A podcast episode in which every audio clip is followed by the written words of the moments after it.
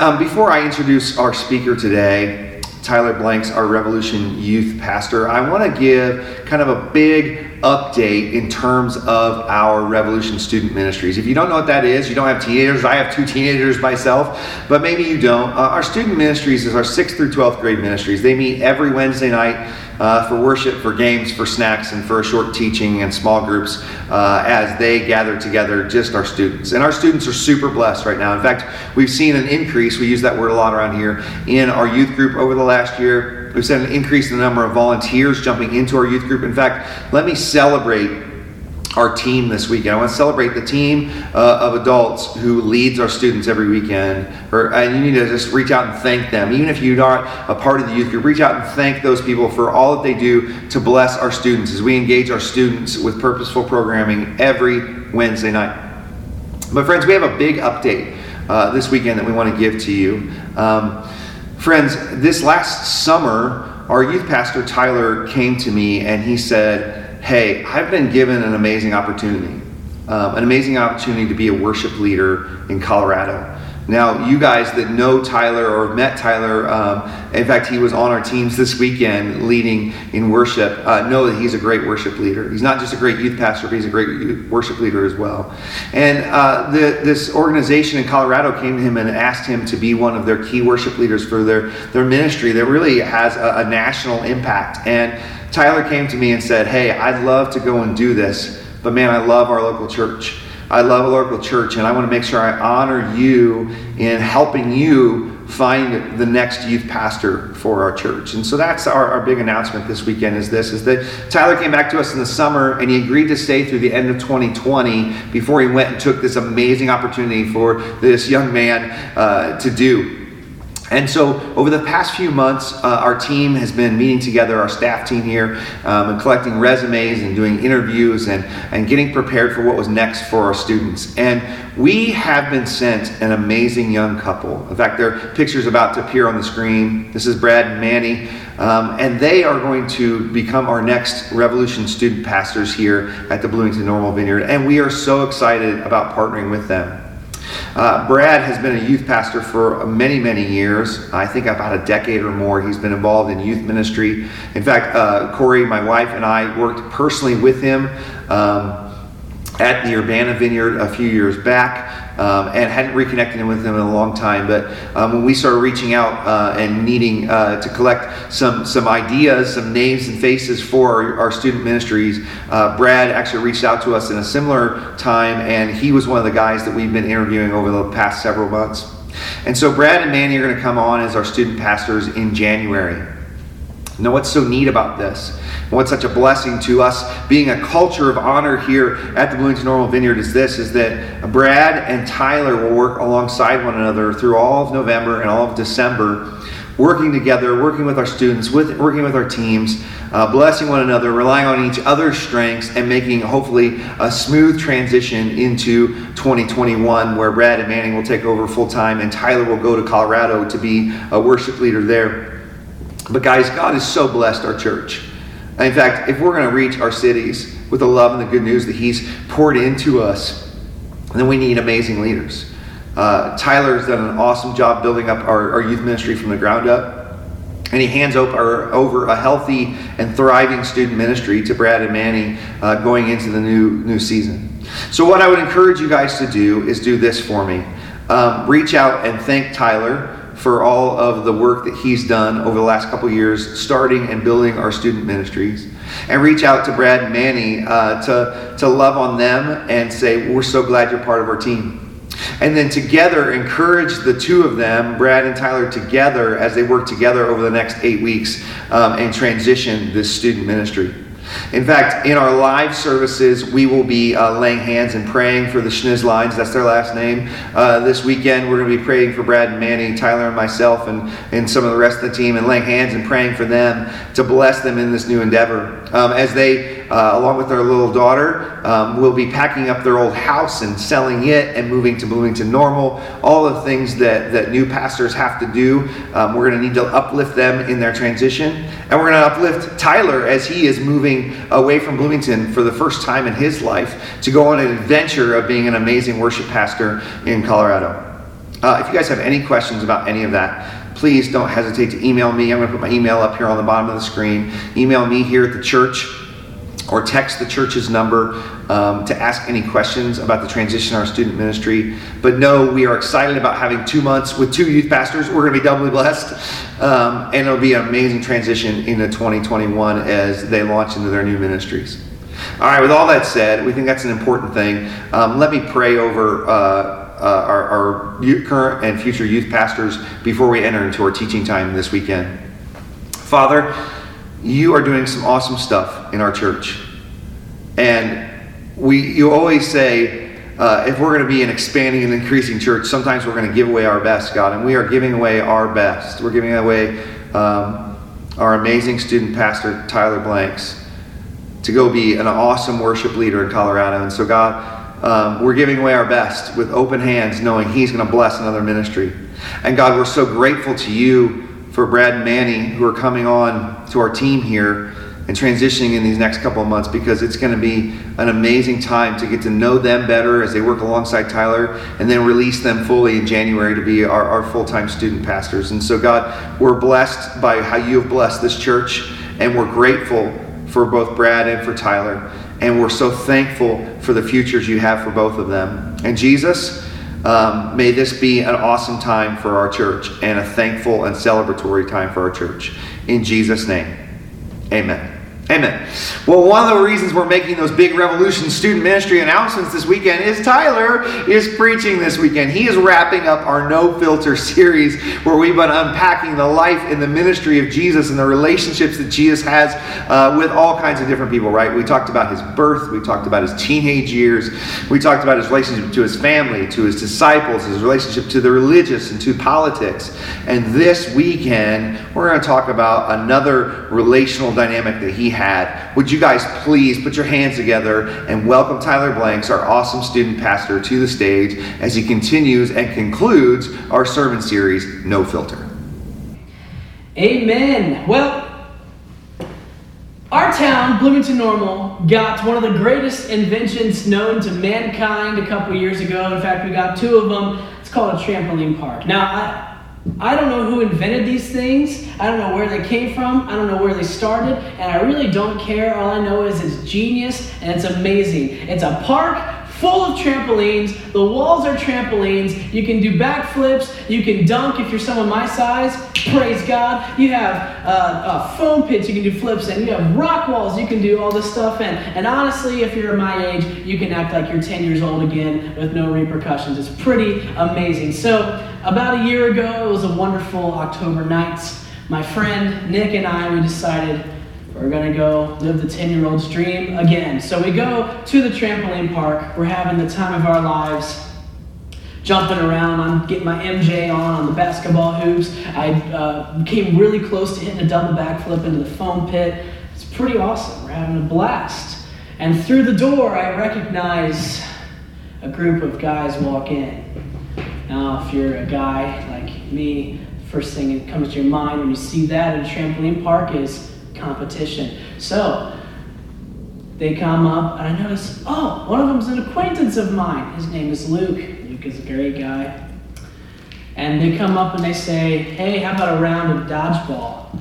Now, I left that out on purpose. Why? Because trampoline parks are amazing invention. Whoever invented trampoline dodgeball should be the richest guy in America. That's even better. It's phenomenal phenomenal. You can like you can like do full matrix, you can dive, you can jump, you can do all this stuff.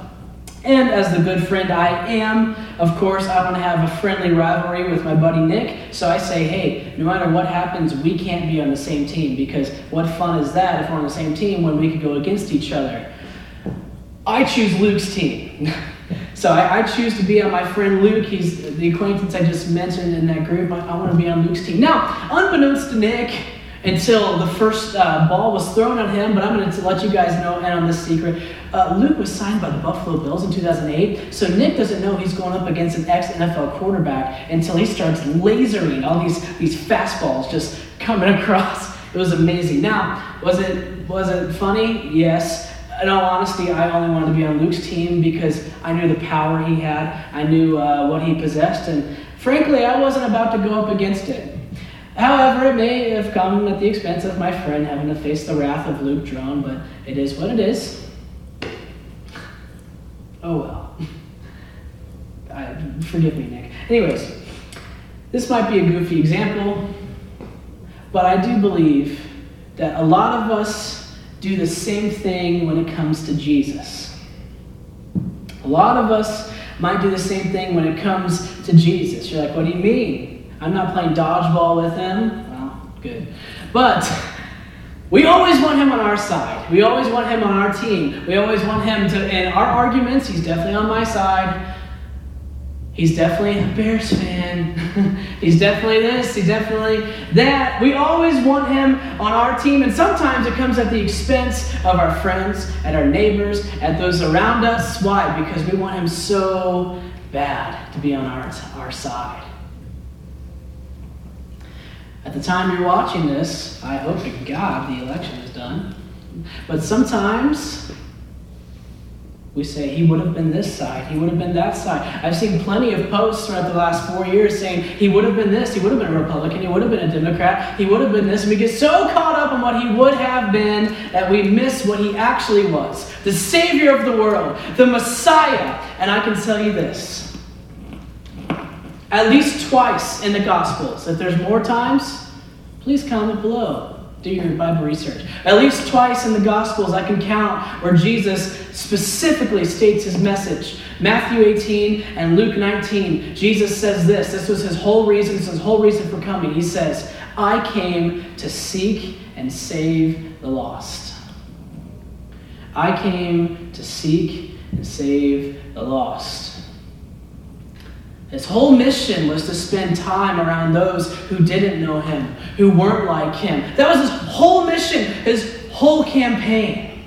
And the problem I see, frankly, with a lot of believers, because we want Jesus on our side, and we say, Well, I'm a believer, uh, he's definitely on my side. He's definitely on my party. He's definitely in my argument. He's for me. He is, but he's for the other person. The problem I see with this is the underlying message you're conveying is that he's on my team and you don't get to have him. He's my Jesus and you don't get to have him. He's for me and me only.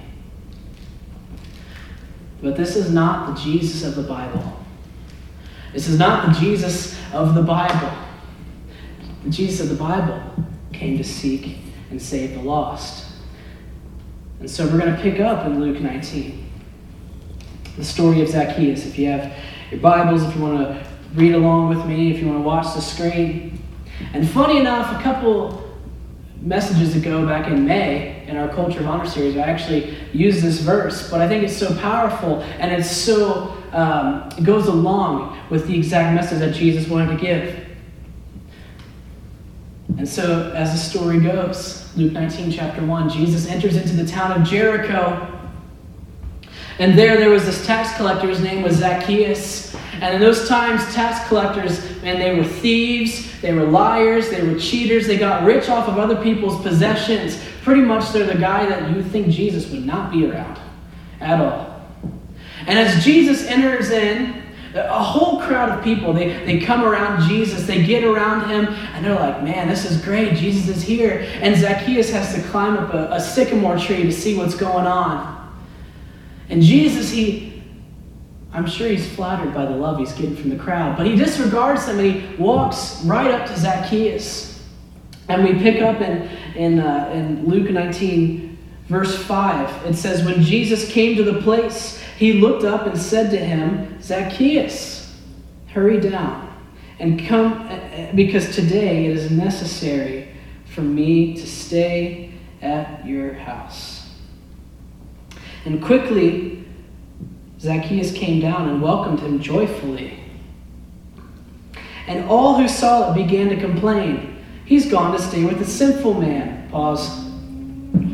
Oh man, pause. Does this sound like us? Does this sound like people in the church nowadays sometimes? Does this sound like what I just mentioned? He's my Jesus and you don't get to have him? You're going to stay with a sinful man, Jesus? This guy doesn't deserve you. But look what I, I, I believe in you. I'm for you. I do all these things for you. Why aren't you coming for me? But remember his message. Remember his purpose.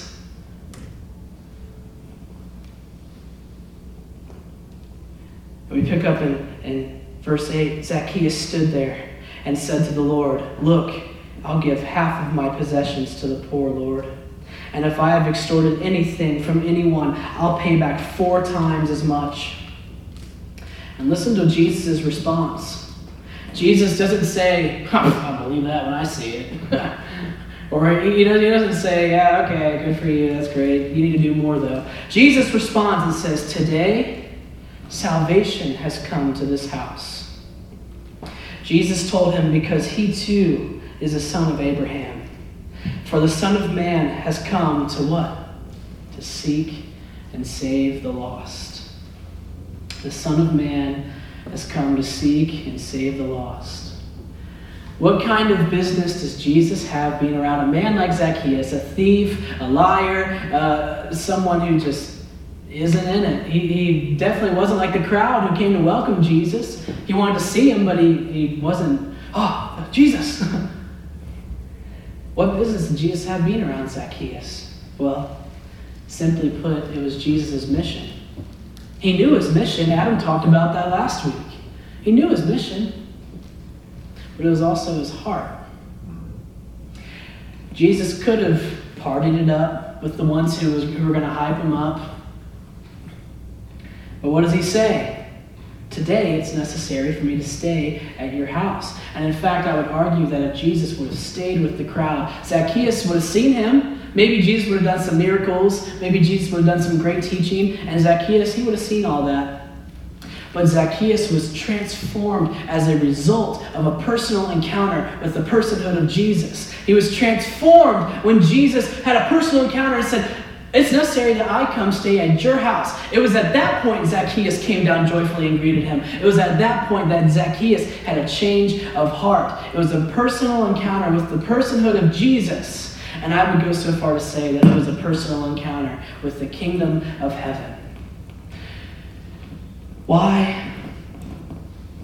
Jesus knew his mission. His mission was to seek and save the lost. But this isn't new for Jesus. This concept isn't new. Jesus didn't do this this one time to, to try and prove a point. In fact, he actually taught about it. And at this moment, he's getting to show how he does it. It's only four chapters earlier in Luke 15 where he gives the parable of the lost sheep. This is the same parable in Matthew 18 where he's, he gives his mission I've come to seek and save the lost. But we're going to go back four chapters in Luke 15. And, and we're, oh, come on, where Jesus says this. It says, Luke 15, chapter 1. All of the tax collectors and sinners were approaching to listen to him.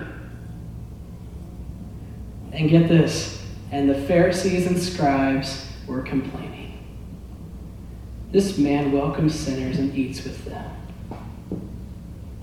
And now he's about to tell you why. So he told this parable What man among you who has a hundred sheep and loses one of them does not leave the 99 in the open field and go after the lost one until he finds it? When he has found it, he joyfully puts it on his shoulders, and coming home, he calls his friends and neighbors together, saying to them, Rejoice with me because I have found my lost sheep. I tell you in the same way, there will be more joy in heaven over one sinner who repents than over 99 righteous people who do not need repentance. Here's my question to the church. Here's my question to those who, who say we're followers of Jesus. Are we like Jesus, where, where, where we're we welcome those who don't know him around us. We welcome them who don't, don't know him and who maybe don't look like him or act like him around us. Or are we like the Pharisees and the scribes who claim, What business do you have being around these people? What business do you have talking to these people? What, like in the case of Zacchaeus, what business do you have going to his house? This is the shift that I believe the Church of America, this is the shift that I believe followers of Jesus need to have. It's not about getting around like minded people like you. That's great for fellowship, it's great for iron sharpening iron. But Jesus' mission was to seek and save the lost. It was to seek and save the lost, first and foremost. When I was in college, I lived in a, in a church house, a ministry house, right on the corner of School Street and Willow. There were nine of us who lived in the house, and right across the street was the lodge. Maybe you know the lodge. It's the, the big apartments. They're really expensive. They're really awesome. They're also a massive party zone. And our house was, I thought, was amazingly strategic. I thought it was, I, it had to be the Lord that we got that property because down the whole street of Willow Street and most of the street of School Street, coming to a T where our house was at, was fraternity and sorority row. All the parties, everything going on happened on that street corner. And right in the middle of it was the church house. And everyone knew it as the church house. People would come from frat parties, people would come from a whole night of doing whatever. And they'd be like, oh, is this a church house? And we used to sit outside, and we almost every weekend when it wasn't cold or wasn't rainy or anything, we'd sit outside and we'd do s'mores till like 2 in the morning. And we just, hey, you want to come get some more? You want to come? If you need to use our restroom, that's great. You want to drink water? And we just offer people in. And we'd hang out with them, we'd talk. Everyone knew this, the church house. Everyone knew this, the church house a lot of people would say, What are you doing? Why not, why not have a weekend with the, the church fellowship? Why not have the church people over and you guys can pray and worship? You want what I say to that? I say, why not have the people who are coming from parties over? Why not have the people who, who uh, uh still have alcohol on their hands and they're showing up drunk and they're doing their things? Why not have them over and I bust my guitar out and worship and we'll see what happens with the atmosphere in that moment? Because that's what would happen. We would have conversations. I would ask people if I could play them songs, and we'd just start worshiping. It was amazing. I'm not saying I'm perfect. I, am not saying I got it all together. There were certainly times people would come, and I'm guilty of falling to judgment. I'm guilty of, of falling to, man, are we doing the right thing? It's kind of, it's feeling kind of dark, man. The, the atmosphere is feeling kind of dark with all these people over here. But you're the light, church. You're the light. And where light is, darkness gets pushed back. And with worship, darkness gets pushed back. I remember having conversations with people. I would invite them, I would talk to them, and they say, I'm not ready. One girl I remember, I was at Fusion Brew two years after that, and she came up and said, I don't know if you remember me, but you talked to me that one night at the church house, and she said, and now I'm going, I'm a part of a small group. I'm a part of Encounter, which is one of the campus ministries out there. Tell me there's nothing the gospel can't do, but the gospel can't go forth if you don't bring it to the darkest places. And Jesus does this, and those are just a couple examples in the gospels. Jesus does this when he's getting arrested. His disciples cut the ear off of the ones trying to arrest him. And he says, It's okay. He says, No, no, no. Put your swords down. Jesus knows Judas is going to betray him. In fact, he tells him to his face, but he still says, You have a spot at my table. You can have the Last Supper with me. He tells Peter he's going to deny me. Peter, you can still sit at my table. In fact, after Peter does it, he restores him. This is all Jesus is all about. Church, as at the time of this filming, I don't know what the, elect, the election results are going to be, but there's going to be people who aren't happy about it. There's going to be people that you know who aren't happy about it. At the time of this filming, there's protests going on. There's rioting going on. There's so much things that we would say, I can't go into there because it's a dark atmosphere. I need to get around my church friends. And I'm challenging you that Jesus came and that Jesus in you came to seek and save the lost. He came for the lost and he wants to use you. The Great Commission, Matthew 28, Jesus says, Go therefore out into all the world. Not into your church, not into every church in the United States, and that's it, you can stop then. All the world. That means the streets. That means the darkest of darkest of darkest of darkest places. That means the place that doesn't know Jesus. That means the place that might kick you out if you talk about Jesus. That means the place that might imprison you if you don't know Jesus. He's saying, Go and watch what my gospel will do. Because, like Zacchaeus, I'm sure many people in that town thought Zacchaeus was the last one to get saved. But, like Zacchaeus, watch what my gospel will do when it shifts the atmosphere. Let's pray. Jesus, we love you. Jesus, I welcome you. Holy Spirit, I'm just asking for, for boldness, for courage, and, and just for a new love for your gospel and a new wave of love for people to go forth, for people uh, that we see, and even the ones that we might know, and we think there's no way.